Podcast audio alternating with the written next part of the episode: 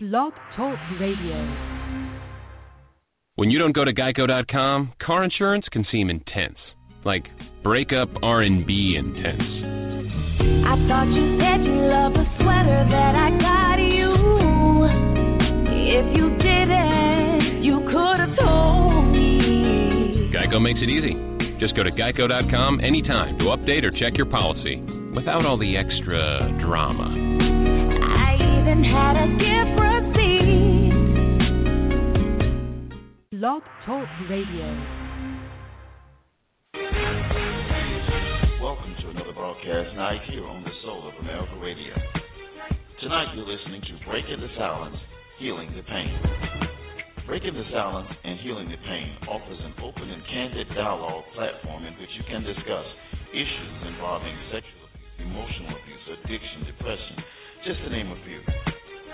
Join us tonight with your hosts, Janoris, Tarsha, Tammy, and Tony. I'm gonna make it. I'm a survivor. Keep on surviving. I'm gonna give up. I'm not gonna stop. I'm gonna work harder. I'm a survivor. I'm gonna make it. I'm a survivor. Keep on surviving. I'm a survivor. I'm not gonna give up. I'm not gonna stop. I'm gonna work harder. Survivor, I'm gonna make it. I will survive. Keep on surviving.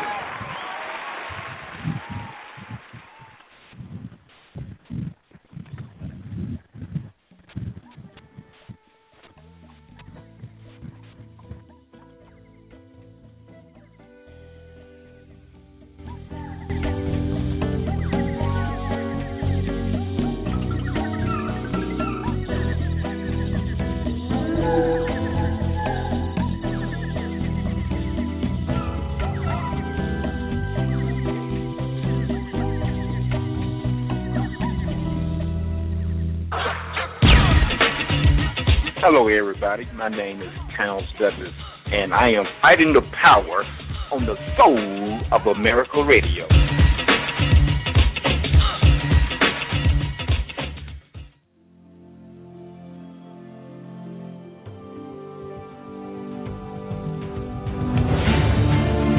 Sexual abuse, emotional abuse, addictions, and depression. Domestic violence. We are breaking the silence, healing the pain.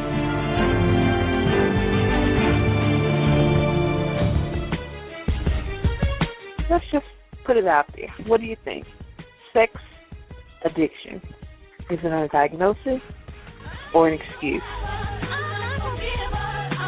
It depends on the person itself and what we define as sexual addiction. All sexual addiction is not negative. Our topic tonight will be marriage versus living together. Does a piece of paper make a difference? Whoa, whoa. I mean, no, what type of marriage are we referring to here? Let's clarify that. So come on, you survivors. Join us every Thursday night at 9 o'clock p.m. Eastern so you can break the silence and heal the pain. Right here on SOAR. I will survive. Keep on surviving. This is the Soul of America Radio.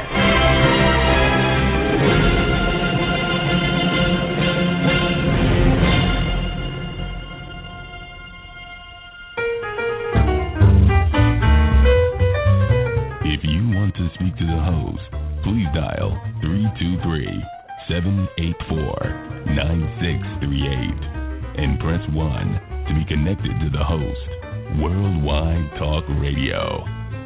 This is the Soul of America Radio. And welcome back to Breaking the Silence, Healing the Pain. And we're not welcoming you back. We're actually starting the show. I am Tony Stallings. I do it better. At least that's what they've been telling me for 50-some years. And welcome to another episode of Breaking the Silence and Healing the Pain. First thing I want to do is make sure everybody can hear me. soul. Janoris, are you there? I am here, Tony. All right. And I'll make sure that Tammy is here. Tammy, can you hear me? Yes, I'm here. All right. And somebody said we got no sound. Let me make sure Mark is not on. So, Tasha, can you hear me? Yes, I can hear you. Hello, everyone. Hey. Now, Mark, I need you to call back in. I know you're listening. I know you're listening because I hear you breathing. So if you call back in, we'll go ahead and get you back in, brother. Welcome to the show tonight. We got a hot topic. It's sexual addiction. Is it a diagnosis or is it an excuse? Now, if you want to join in the conversation, you can go ahead and get you a spot by dialing 323-784-9638 and pressing 1. If you're listening online, you need to get on the phone because it's going to be hot. And we're going to need you to join us and talk to us about it because we got a good topic tonight. And we're going to roll right into it. But I want to reach out again. If Mark Anthony, if you're listening, call back, your call drops. If not, that's 75 push-ups if you don't call back into the show, I think. It's 75 push-ups. So what we're going to do is I'm going to go ahead and get this started. Now, I can't wait to get into the topic, all right? And so after all of us talk, if Mark Anthony don't call back, I'm going to call him from the switchboard. But here's the deal. And each one of us are going to speak, and we're going to introduce ourselves as Tarsha did. Sexual addiction, y'all, okay? Now, I'm just going to tell y'all, we've had some discussion on this. I'm going to talk a little bit about it. And what I want to say is, first of all, let me make sure that Mr. Anthony is here. Mark, are you there? Yes, I'm here, Tony. All right. There we go. All right. We are complete. We are all complete. Okay, we're starting the show, Mark, and I'm about to start it off. Sexual addiction, diagnosis, or excuse. Now that I got some backup, I want to say that I did a lot of research on it and left it in the car. But I'm smart, and I'm going to go off the top of my head. Now, first of all, I wanted to bring out a small fact before I got into my version of is it a diagnosis or an excuse. Now, sex ain't wrong. Ain't nothing wrong with sex. Sex is good. I think we all can agree on that. It's not evil. It's nothing to frown upon. It's nothing to hide. Now, the only time sex is bad, evil, frowned upon, and something to hide, and I caused a lot of disturbance by saying this last night, is outside of the marriage. Because according to the Bible, sex is an institution reserved for marriage. And if you can't hold yourself, Paul said, it's better to marry than to burn. And in the 70s, to burn meant something else, too. But we're not going to go into that tonight. That's another show. So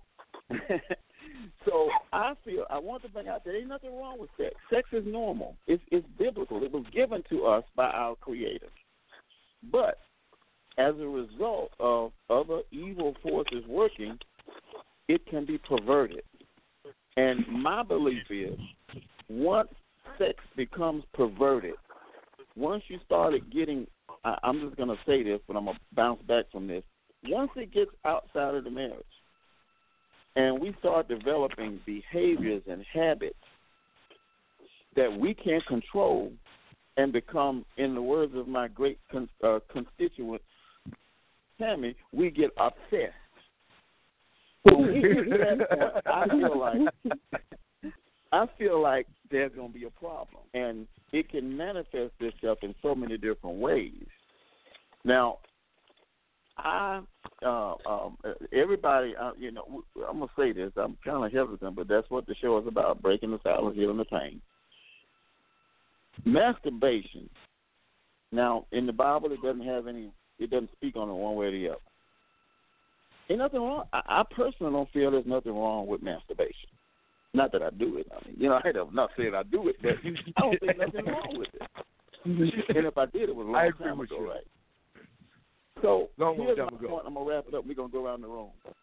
Now, if it becomes chronic, And what I mean by chronic is, with men, you're developing abrasions and sores on your penis. And I'm sorry, if you have sensitive listeners, please use listener discretion because we're going to be in a frank topic tonight. It's not bad, but sensitive ears may interpret this differently. So if you got young ones, you may not want them to hear this if they're of a younger age. I'm sorry I didn't say that before. So go ahead and escort the little ones out the room. Kids and pets. Now, so now what I'm saying is that it can become obsessive, even with women. So my view of what to get into the topic is: it an excuse or is it a diagnosis? I personally feel that anything that you attach the word addiction to is more than just an excuse. I think it's something that gets inside of your psyche and you become obsessed, like obsessive-compulsive people. They don't want to count the tiles in the ceiling. They have to count the tiles in the ceiling. And Tammy can tell you that. So I'm going to shut up and pass the gauntlet. But I would like to say that I'm going to get chewed out for what I said. Okay, Janoris, what do you take on this? Hi, everybody. This is Janoris. And the first thing I'd like to say is, Tony, 25 push-ups, doing your homework, and leaving it in the car is not an excuse. Get them, girl. Get them. All right. So I've done my research, and I have my notes. And I found some really interesting things in doing this research. And so I looked online. I did some clinical research. I talked to a lot of people. And the consensus is pretty much the same, but I'll tell you what I found. So when I was looking online to see what type of tests were administered by companies who screen people for sexual addiction, they had a number of tests. And so one in particular was the Pathos test. And so in that test, it was a series of questions. It was 6 questions, and they asked about things about whether or not you were preoccupied with sex, if sex kind of came into your mind all the time, where it disturbed your work, where it was a constant part of what it was that you were doing, it kind of overtook your life to some degree.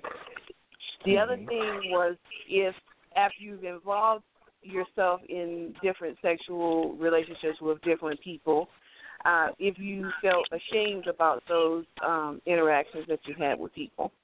And actually you had considered getting some type of treatment because you yourself felt somewhere inside your mind that, it might be something wrong with me. If your actions hurt other people, generally if you're in a relationship, a committed relationship, or if you're in a marriage and you're having all of these extramarital affairs with all kinds of different people, these types of actions, that they were hurting the people that you are married to or in a relationship with, and if you felt like at any point it was out of control. And then if you felt, sad and disappointed in yourself as a result of participating in these affairs. So when I looked from a clinical standpoint and looked at the Diagnostic and Statistical Manual, because, I'm in healthcare, and anything that has a diagnosis, you can pretty much bill for it. And so for places who treat people with sexual addictions, they have to bill insurance companies generally for payment. But it came to my attention that the American Psychiatric Association made a decision to omit sexual addiction from the DSM-5. And therefore, they can't bill for it. Insurance companies won't reimburse with that diagnosis, so either you will have to pay for those services, or that might prohibit some people from even being able to seek, some type of professional help for it. So when I talked to my friends and my coworkers about it, pretty much everybody was at the same agreement, and that is, it's just being irresponsible and having a lot of relationships, but when you get caught, it gets to be a sexual addiction. So my opinion, I think it's an excuse, not a diagnosis. Thank you. Well, thanks for that information, Janoris. But I think I'm going to have to be inclined to not agree with you. You go for it, girl. Let's hear it. Mm-hmm.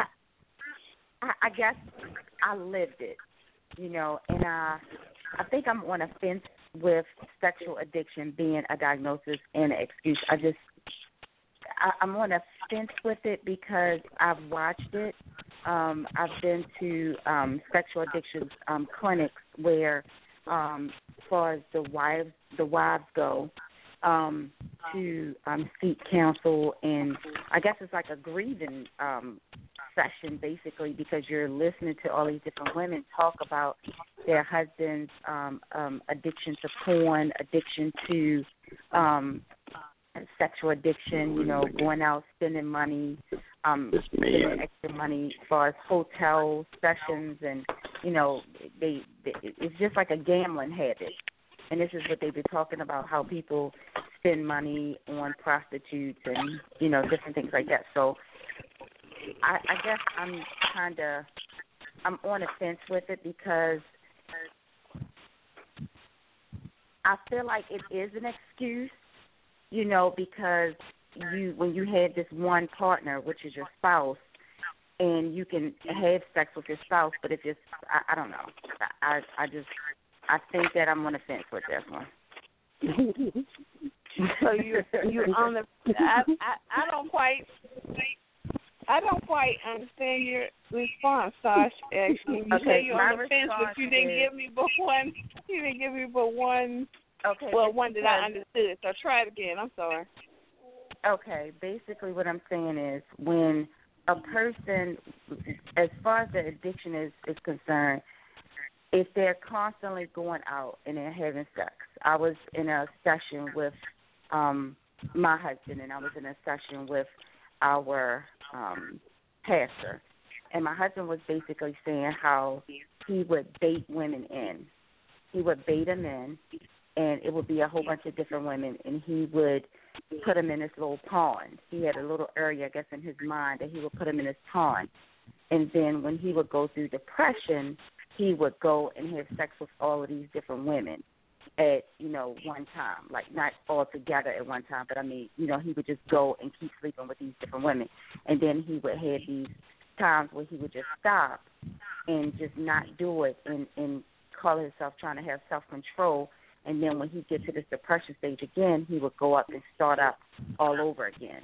And it would never be, a constant thing woman. It would always be, a whole bunch of different women. And, my heart just felt like, okay, and when he first asked me if I would go to the sexual addictions clinic, he started going to the sexual addictions clinic. And then, I would see him, really trying. And then he would say, oh, he slipped up again. So that's, I guess, when it's being done to you, you take it personal because it's being done to you. And then you feel like, this is an excuse, this is bull crap. But then I listened to, what is the pastor, what is his name? The one that had a struggle with porn, and he said that God helped him to overcome. Kirk Franklin. It was Kirk Franklin. Yeah, Kirk Franklin. He said that, he had an addiction with porn, which was considered a sexual addiction because it's a part of a sexual addiction, and it's watching porn, which you hear about this all the time in churches and, different things, and people always talking about their husbands was addicted to porn, and then they said that God helped them to overcome. So I feel like it can be a spirit where, that only God can heal you from, that's where I was going with that. I'm sorry. Do you understand what I'm saying now, or? I mean, I understand you better in terms of what you're trying to explain as the way that you see it. But when I hear you say that, I can't help but think that if he or whoever chooses to participate in those type of activities, I feel like they make a decision each time they do that. And, right. You know, if the decision is to go and, you know, sleep with multiple people, they're getting something from it.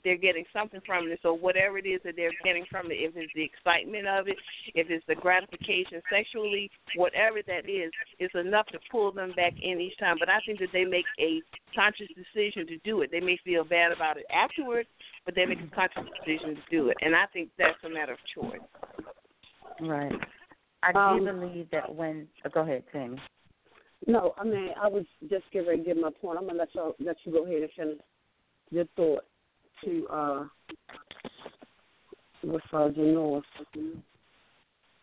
No, lay yours out. Go ahead. I want to hear what you feel about it. Yeah, lay yours out. All right. Well, I am pretty much My thoughts are is that it's an excuse as well.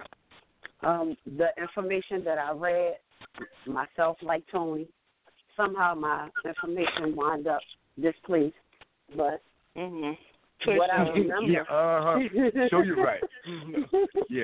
What I do remember is that, you know, when you talk about sexual addiction, it's the excessive like preoccupation and thoughts that go along with, you know, trying to reach a desired effect.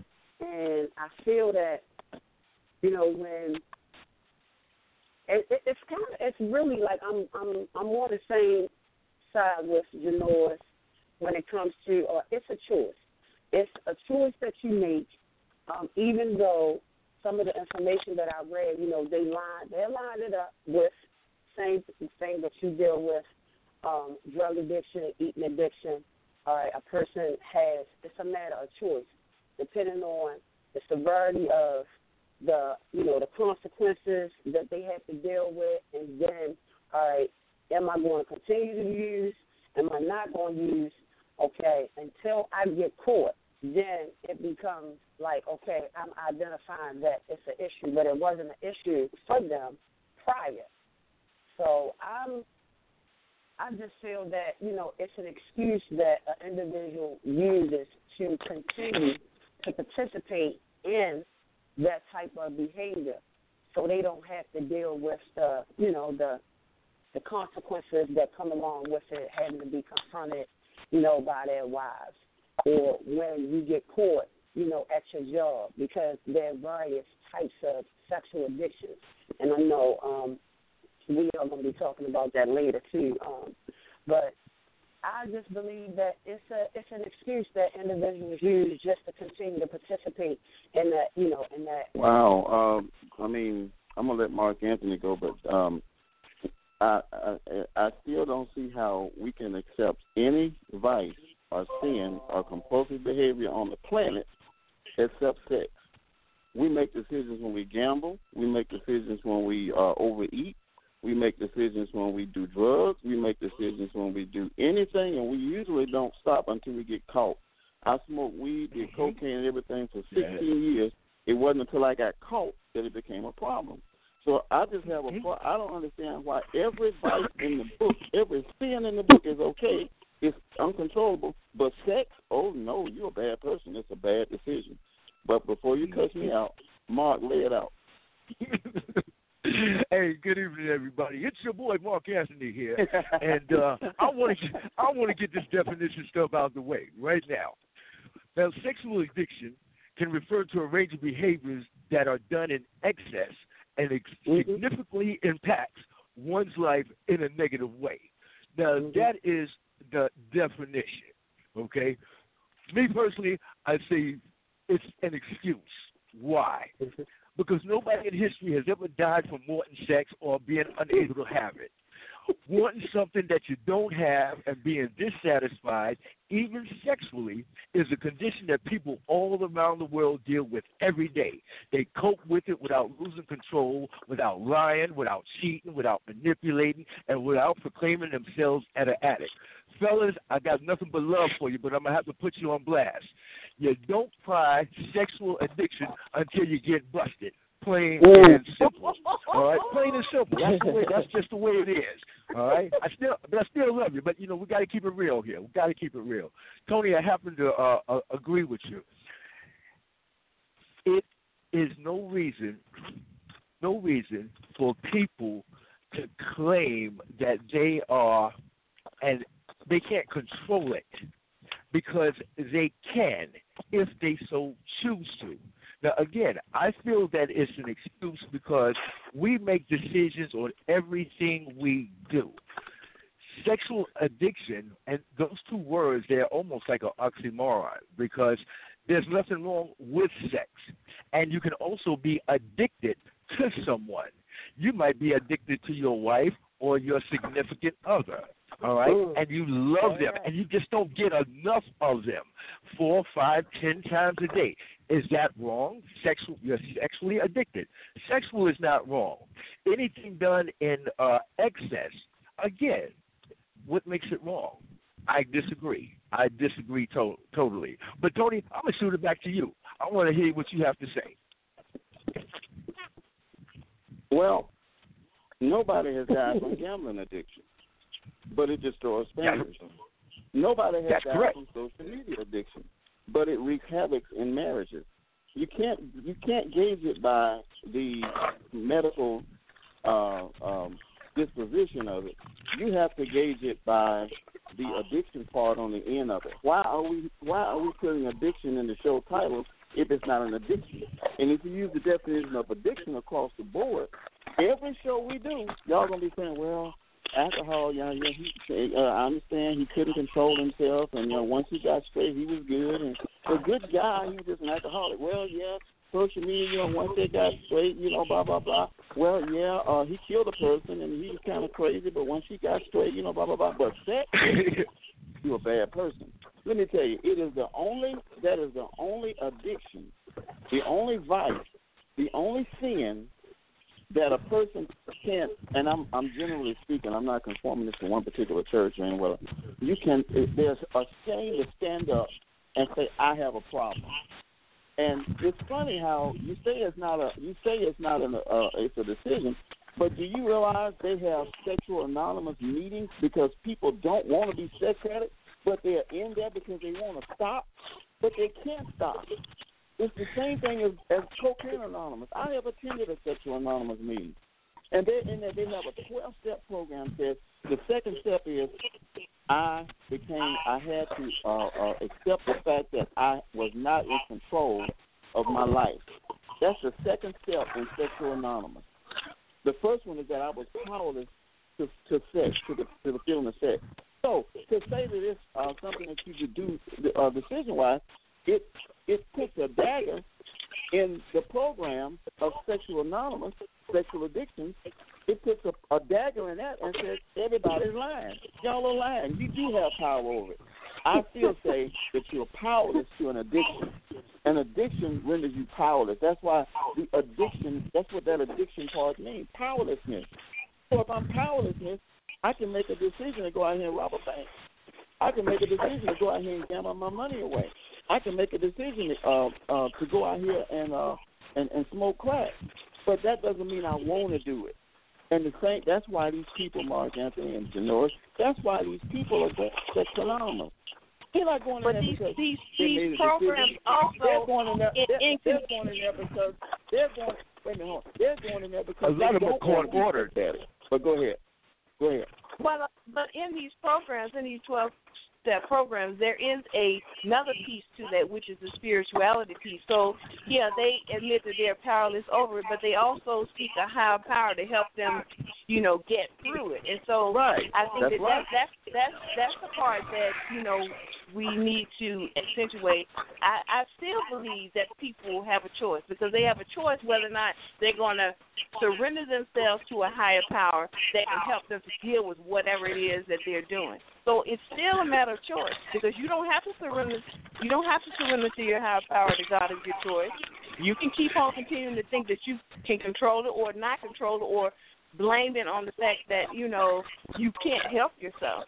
But there's a choice to surrender yourself to your higher power and act that your higher power helps you to overcome whatever it is, be that drugs, be that food, be that sex, be that whatever it is. I have to agree with you.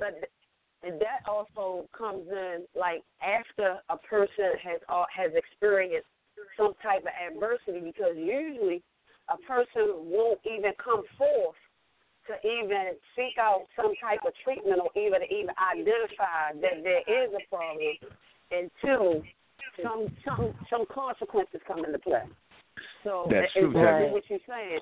You know, like the spirituality piece, and making a decision, one has to really accept and acknowledge. First, you have to acknowledge that there's a problem, and then accept that there is a problem that needs to be worked on in order for you to get better in that area. So when you talk about the spirituality piece, that's also, you know, when you look align it, it's a choice that you make to even come to terms with that there is something greater than myself that is going to help me through this process, because I know without that, I can't do it alone. I can't do it alone. In other words, we're powerless. That's why we need somebody outside of us, because we're powerless. Right, we're powerless. And that means that we can't control it. We'll be right back after this commercial message. I'm right, they're wrong. Hang on, we're going to be right back. I'm right there wrong.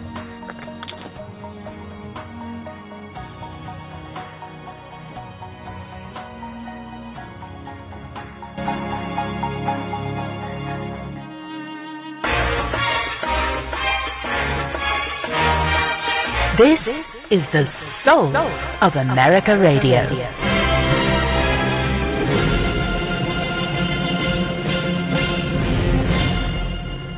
If you want to speak to the host, please dial 323-784-9638 and press 1 to be connected to the host. Worldwide Talk Radio. This is the Soul of America Radio. Sexual abuse, emotional abuse, addictions and depression, domestic violence. We are breaking the silence, healing the pain.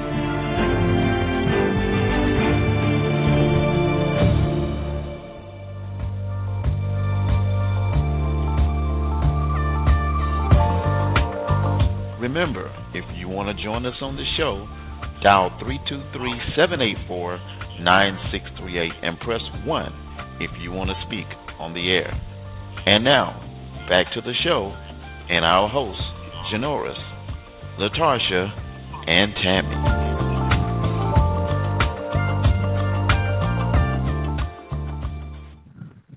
And welcome back to a hot show. And I want to make, I think I got everybody back in. Yeah. And we're discussing tonight sexual addiction. Is it a diagnosis or an excuse?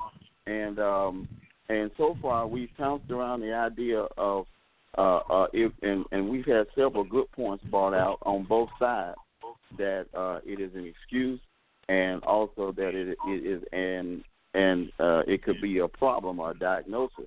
And before we went to the break, I was explaining something, and I'm going to get back, and we're going to start taking calls. We got 2 online, but I think we set the stage for everybody pretty good. But I wanted to say that I wanted to give out some I'll do that toward the end of the show.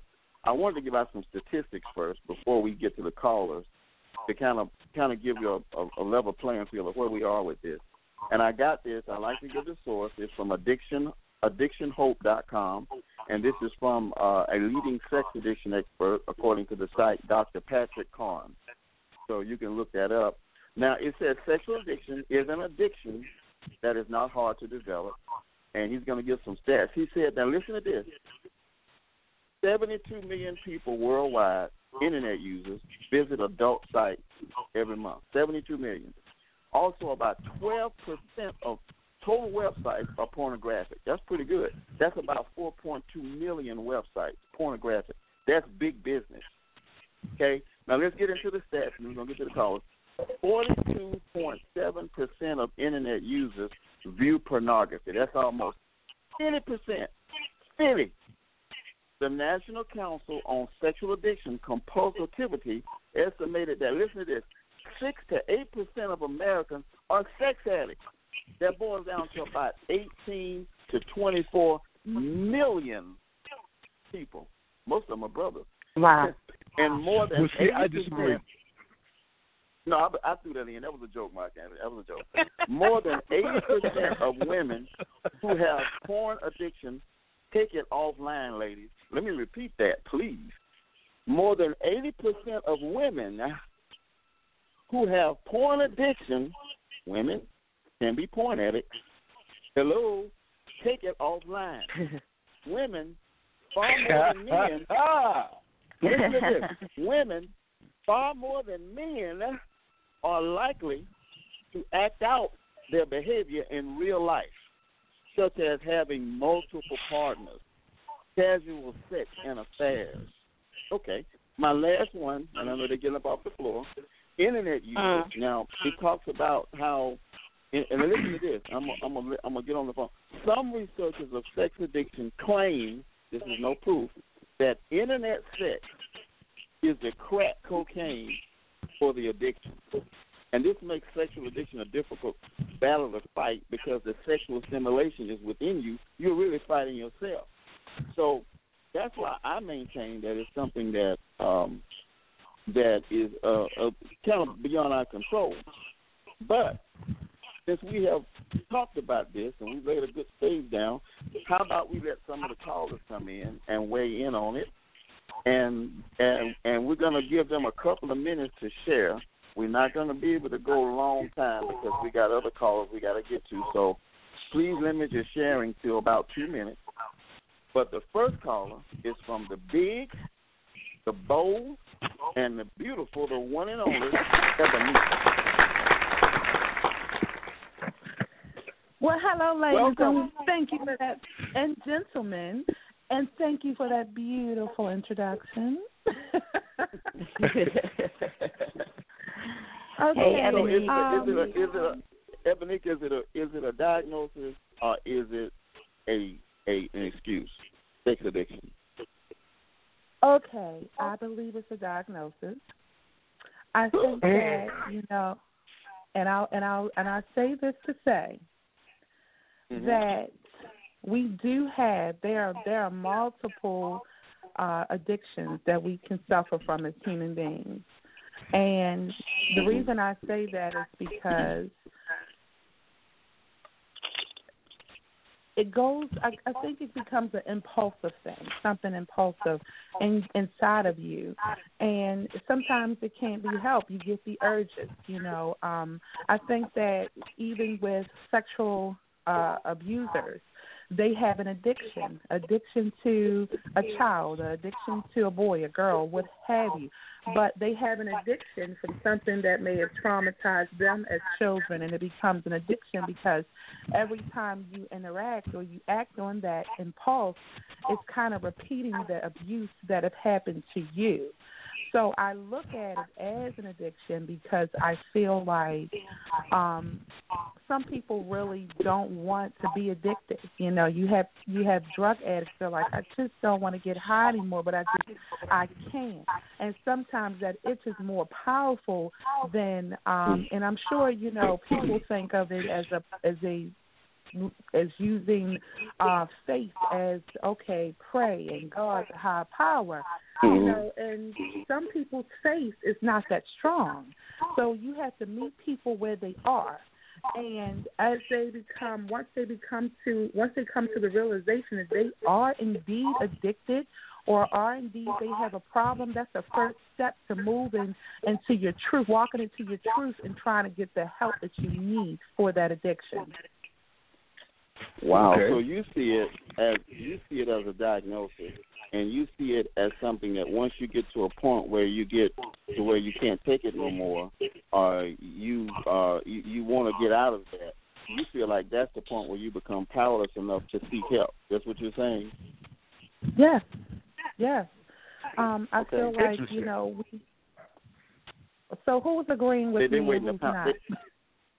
I'm not agreeing with you. I'm not agreeing with you at all. I think you solo, baby. You solo on this one. You know what? I don't think she's solo because, like I said, I'm on a fence with it. But you gonna have to choose a side. You can't straddle the fence.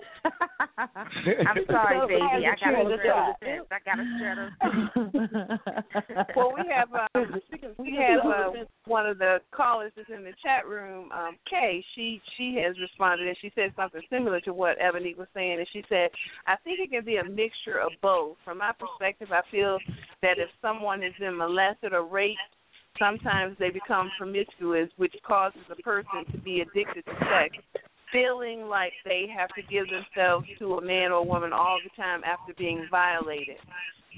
Thanks, Kay. We appreciate that. Comment. Now, in some cases, and I read this online, it can lead to more serious things. Like we know it comes through pornography, masturbation, phone sex, cyber sex, prostitutes, affairs, strip clubs, voyeurism. Well, it can even lead to rape and pedophilia, right? Like you were saying, it can lead to child. So I still agree with the call. I agree with Ebonique because I don't think people want to do these things. I don't think anybody grows up, Mark, and saying, well, you know what, I want to be a sex addict when I get older. I want to go out and rape. I don't think they do that. I don't think. So you think they're having an out-of-body experience that something is taking over them and making them do it? Like, who takes responsibility for it? You saying yes? Like yes. But so what is it that's taking over? Are they possessed? Is that what you're saying? I don't think so. You're saying that they're possessed? Is that what you're saying, Tom? Honestly. Wait a minute. You don't think a person that is addicted is... Okay, let me ask you this first. Is the person speaking a Christian? It's what? Well, that's a different story. Okay, that's a different story. No, I'm not going to go deep into it. I'm just going to answer this question with it. I believe a person is addicted.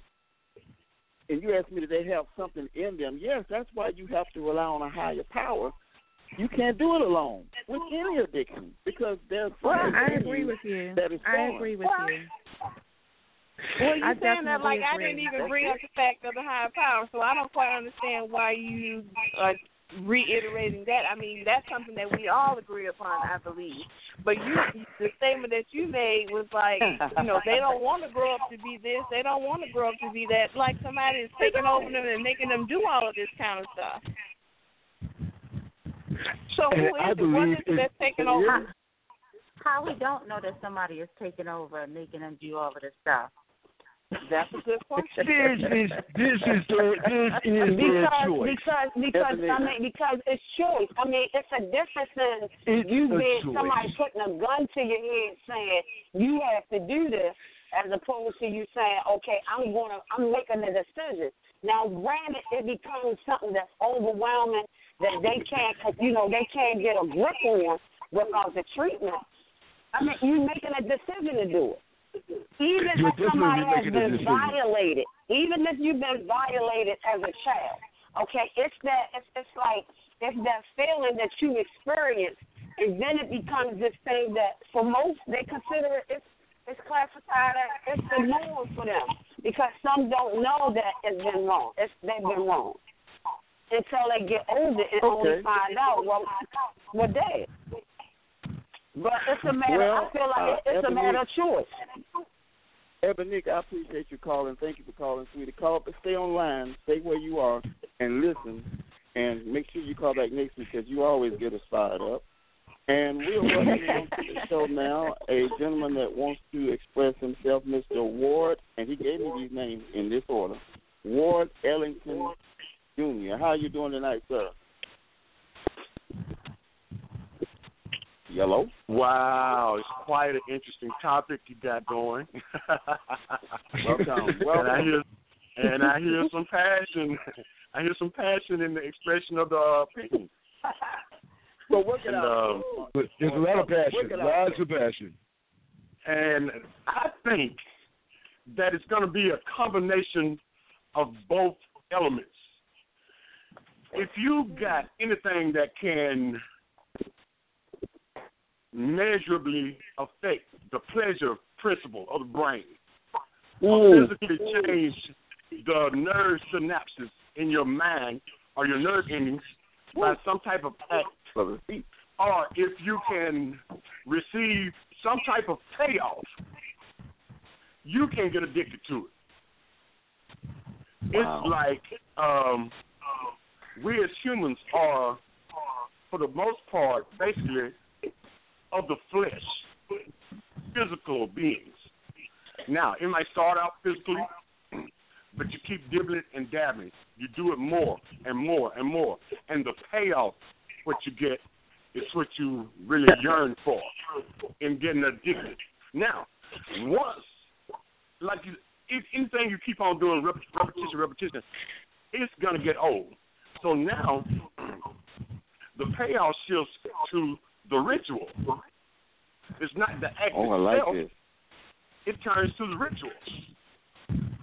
Now, you're gonna get some individuals who are gonna get taught by their significant other, and they're gonna try to figure out any kind of way to get to redeem themselves and get some points.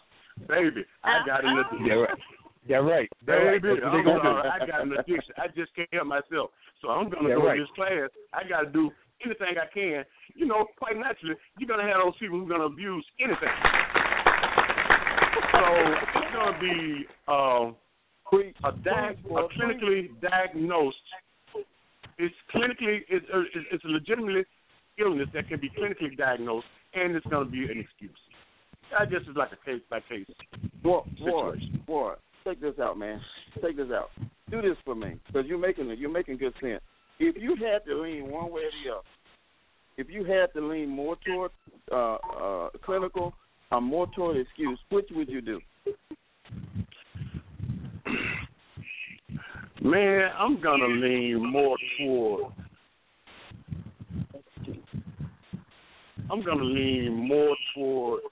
okay, like I said before, it's probably going to break down to a case-by-case analysis. I'm going to lean more toward. I'm going to lean more toward. I'm not going to Mr. Ward Ellington, Jr., other people that you know. Ward, I'm not going to let them jump you, bro. Make a statement one way or the other of the people that you have personal knowledge of. Oh, I don't know anybody who got been diagnosed with a sexual addiction. In the circle that I run with, maybe they got it and been to seek counsel or something. I don't know. I know some horse people. But I don't know nobody who been to the doctor and got a prescription or got a stamp on the back of their wrist say I'm a sex addict. I don't know any of those people. Of course, you wouldn't know because the people, as you just said, who come out and say it is because after they've gotten caught. So those people wouldn't have to explain or plead baby to you.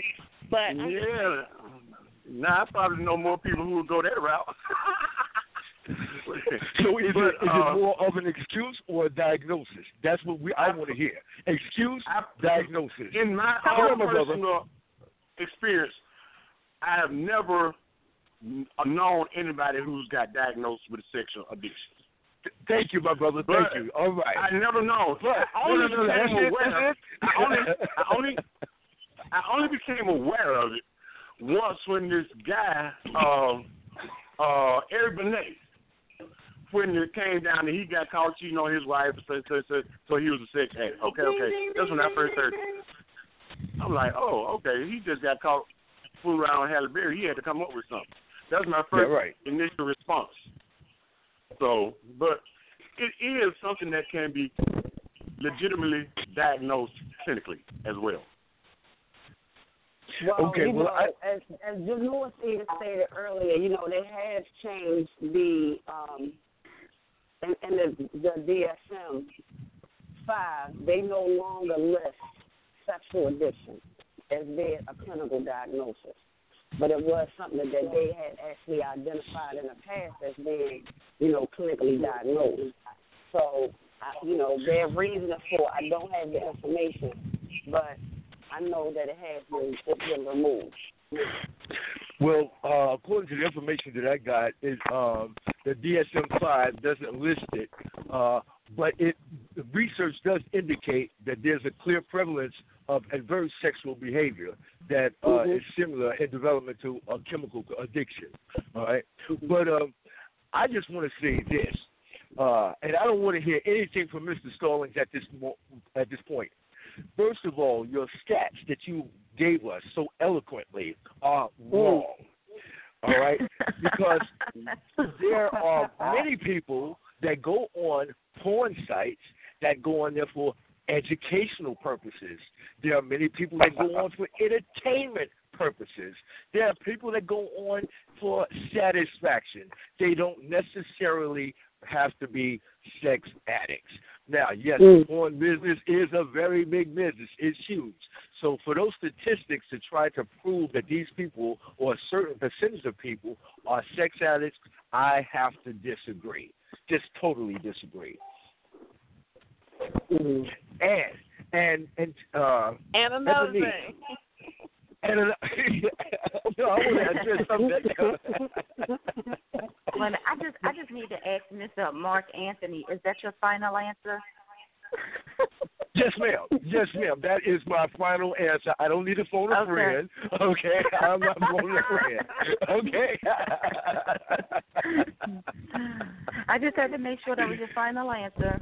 Yes, ma'am. Yes, ma'am. That's my final answer. I think, I think we really run into trouble when we look at sex itself as being a disease, okay? That causes a big problem for me. And as like the gentleman said, anything that you do, once you start getting that payoff, once you start getting that high from it, you continue to do it. And that's where an addiction can begin, so that you want to do it because you want the high. People that gamble, they don't go gambling to win money. They enjoy the high, the feeling, the rush that they get from it. Yes, the ritual. Yeah, the ritual, right, the ritual, okay? Seeing that we're going to be politically correct here. But the key is this is what I truly believe, okay? And why I say it's an excuse, because it is a choice. With any addiction or with any problem, we have to first seek help, all right? We got to identify the problem, and then we have to look for help in addressing that problem, because it is a choice. It's a choice no matter how you look at it. Hey, we're going to be right back after this break. We are hot tonight. We'll be right back. Don't go anywhere.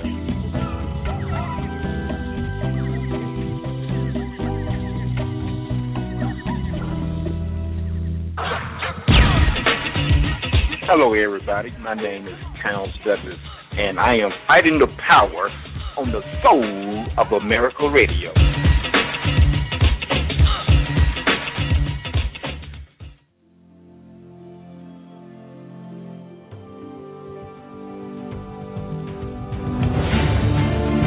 Sexual abuse, emotional abuse, addictions, and depression, domestic violence.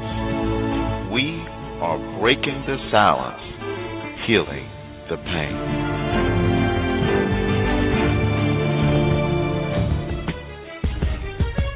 Let's just put it out there. What do you think? Sex addiction. Is it a diagnosis or an excuse? It depends on the person itself and what we define as sexual addiction. All sexual addiction is not negative. Our topic tonight will be marriage versus living together. Does a piece of paper make a difference? Oh, whoa! I mean, so what type of marriage are we referring to here? Let's clarify that.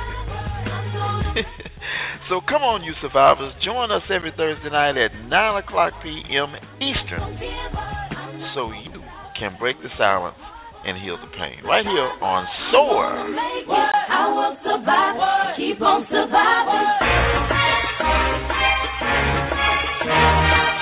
This is the Soul of America Radio.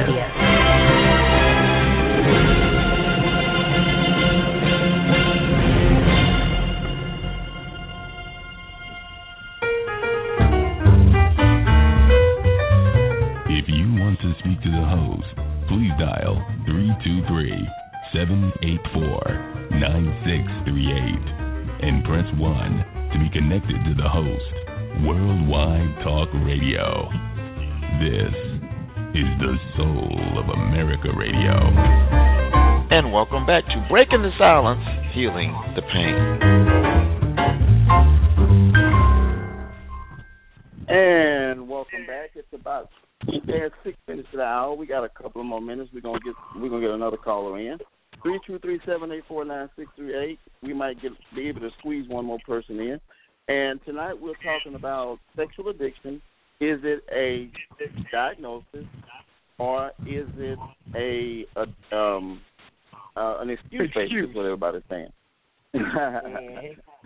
So we have another caller on the line that I'm going to welcome, and it will be. We got another person I'm going to get to, but let's open the line for Sir Charles. Charles, are you with us, brother?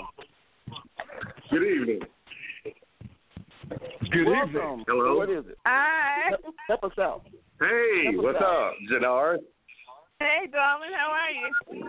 I'm doing great. I have been laughing hysterically listening to the show tonight, and I just wanted to call in and kind of like give my take on whether or not it's an excuse or it's an addiction. I'm leaning more toward the addiction of sex. I think people get addicted to sex because there's a void in their life somewhere, and they turn to sex in order to fulfill that void. Let me ask you something. Are any of you familiar with family curses? Family curses? Do you mean generational curses? Yes. Yeah, generational curses. Very familiar. Yeah. Mm-hmm. Well, I firmly believe in generational curses because these are things that started way back in our family. Because I know I came from a family where all the way back to great-great-grandfather came to this country, was married, and had a family, and left that family and started a new family, which is the new family is the family that I came from. And so all the way down the line, there has been this sexual addiction, and what we began to call it in my family was the family disease. That's the way we referred to it. Oh, homeboy got that disease, and I really feel like this thing is real because and it was pretty bad for both sides of my family, on my mother's side and my father's side. So what do you do about it? Well, the only thing now, I'm getting ready to tell on myself. The only thing the way I was able to overcome the problem that I had was I came into the knowledge of God's word, and I listened to you all talk earlier about your supreme being or your higher power. And all of that. Well, that to me, that's the only way that you'll be able to overcome that is to give in to your higher power, whoever that is. With me, it was the word of God. That comes with a decision. That giving in comes with a decision that has to be made. So there's a choice. We can either choose to. Well, one of the reasons that. See, this thing about a sex addiction, this is something new to us because The sex addiction has been there all the time, but for a long time it was acceptable. Hello? Because I know some of you got brothers and uncles that have multiple girlfriends and, you know, sisters. They thought it was something, oh, he's just crazy. He got all these girls.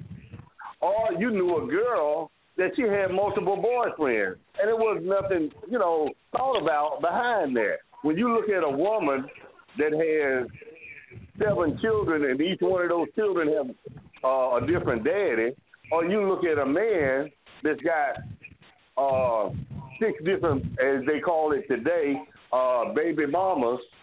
I mean, see, it's been something that we've accepted for a long time, and so now it's a title has just been put to it, sexual addiction, but it's something that's been there all the time. Hey, Charles. Yeah. I've been muted for the last 3 minutes.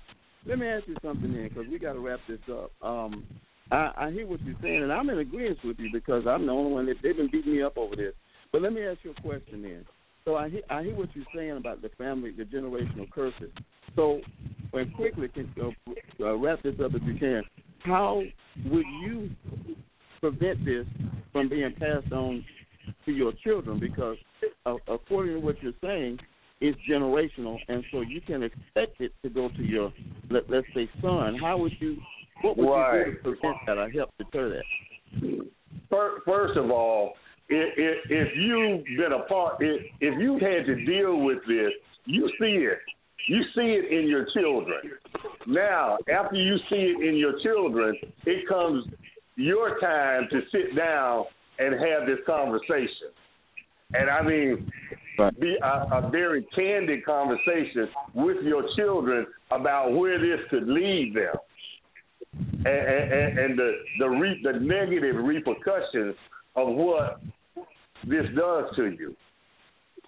Right. Because there is no good ending to it. Right. That's true. So overall, you feel it's a diagnosis and it can never be an excuse, right? No, I don't. Okay. I don't. I got somebody on my side, man. Charles, you got somebody really on your side. I'm really, man, I'm serious. They've been on me all night. You can keep them marked, man. It's been ludicrous. Yeah, I listen to you. They've been on you pretty hard. But I kind of agree with you that this thing is serious. It's just that it's been going on for centuries. But now we put a title to it and named it what it is. And it's a sexual addiction. And it comes from generational curses. It comes from something that a person is lacking in their life, be it love, attention, or whatever from their parents, or, you know, it can cause a number of things to launch you into this sexual addiction thing, because you're looking for something that you'll never find. Wow, that's deep. Okay. Yeah. Well, Charles, I really appreciate you calling, man, and clarifying and speaking what you feel about it. And I agree. And I want to say that we've run out of time, but I think everybody tonight gave some pertinent information one on either side. I think that Charles Ward put it good, too, when he said that it can be a little bit of both. And now that I think about it, he had a good point. Every caller that we had tonight really hit some good points and said some things that made all of us sort of either irritate us or change. So I'm going to get the callers to think about it.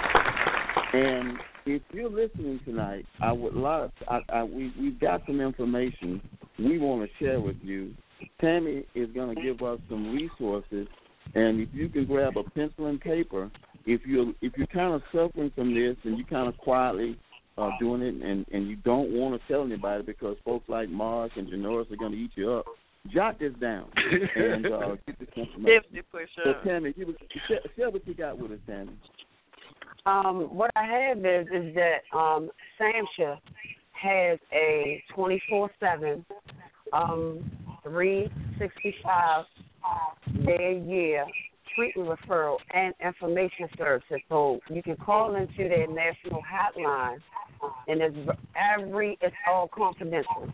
Any information that you discuss is not, discussed with anyone else.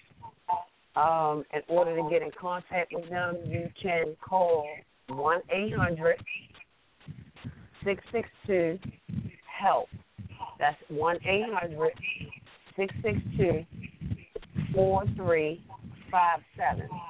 And that's the national hotline, and they'll actually connect you with someone who can assist you, with working through that, working through the process of healing when it comes to the sexual addiction. Get a number again, if you don't mind. The number for the National Sexual Addiction Hotline is 1-800-662-4357. Hey, I appreciate that. Sammy's our expert on that kind of stuff. She's got a little knowledge, a little book, a little more than some of us got, and I know me for one.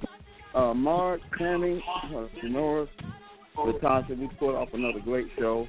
The debate will go on forever. We can talk another hour if we wanted to. Ebony, because you were strong. That's right. Paul, thanks for sharing. Ward, thanks for sharing. And what were you saying? You were wrong. Period. Choice. And I would like to thank Kate for coming into the chat room. Y'all are true. Hey, all it's right. Your boy Mark Anthony here. I look forward to seeing everybody next week.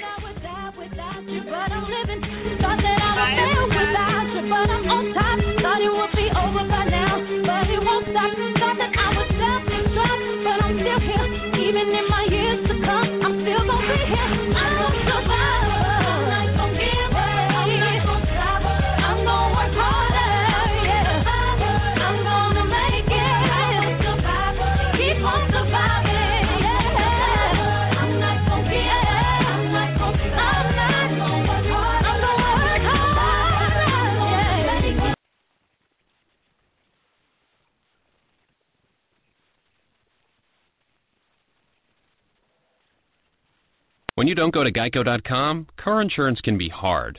Like early 90s heavy metal hard. I'm yelling and screaming and I'm loud. Roar! Geico makes it easy. You can review and update your policy or report a claim on Geico.com or the Geico mobile app. Because shouldn't we all have a little less stress in our lives? I'm not even upset about anything.